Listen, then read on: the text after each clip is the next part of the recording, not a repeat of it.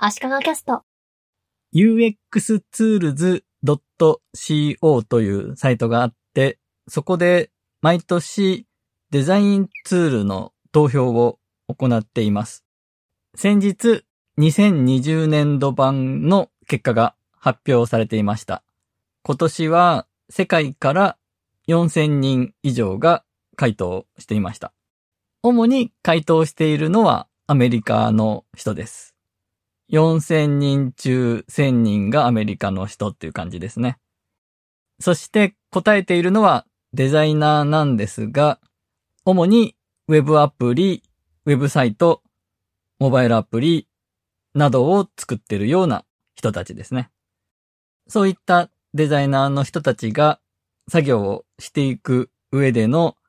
ワークフローに沿って、それぞれの段階でどういうツールを使っているかというのをアンケートしてるんですね。毎年楽しみに私はこのアンケートの結果を見てるんですが、今年はとても大きな変化がある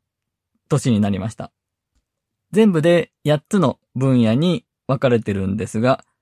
今回そのうち6つの分野で Figma が1位になりました。去年まではスケッチというツールが多くの分野で1位だったんですが、今回初めて Figma が1位になったと。歴史的な年になりました。Figma というデザインツールは、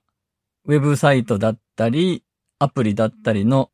ユーザーインターフェースを作るというところが得意なツールなんですが、写真に文字を入れるとか、SNS 用の画像を作ったりとかにも使えるツールです。そして、なんと、無料で使うことができます。アプリをインストールしなくても、ブラウザ上で使うことができます。そして、共同作業で、同時に複数の人が同じファイルをいじるってことができるんですね。その辺のオンラインでコラボレーションできるというところが、今のコロナ禍の状況にマッチしたという面はあると思います。無料でブラウザ上で気軽に使うことができるので、デザイナーの人と非デザイナーの人が一緒にコラボレーションで作業をするということもできますし、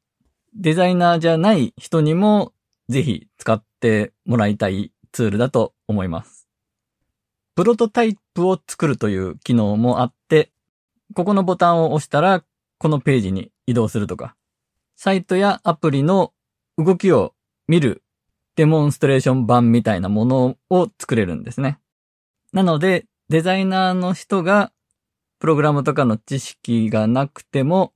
動きのあるものをとりあえず作っておいて、その次の段階のプログラムを作る人に対する指示書的なものにすることもできるんですね。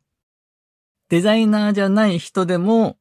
ページの構成からここを押したらこう行く、こう動くという動きのあるところまで全部作ることもできるので、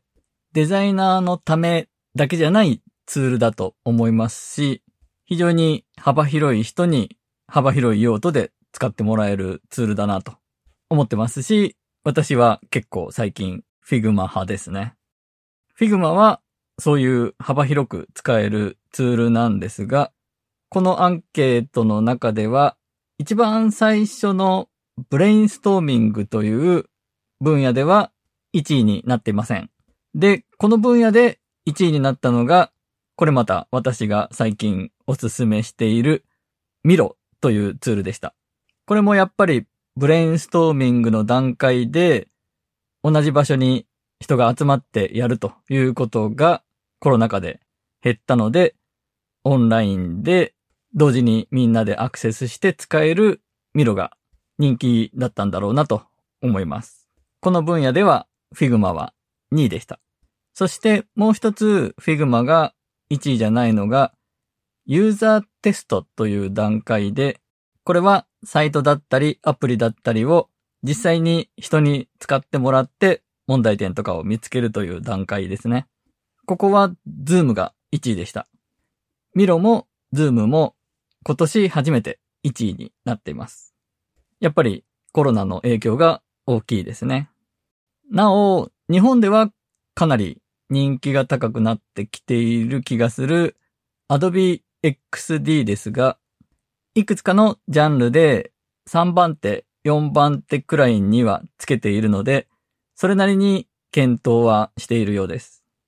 あと、脱 Adobe のツールとして話題になっていた Affinity シリーズですが、アフィニティデザイナーが UI デザインの分野にのみランクインしていました。順位としては下の方だったんですが、ユーザーの満足度というところでは非常にポイントは高かったですね。ほぼ Figma の紹介になってしまいましたが、今回は以上です。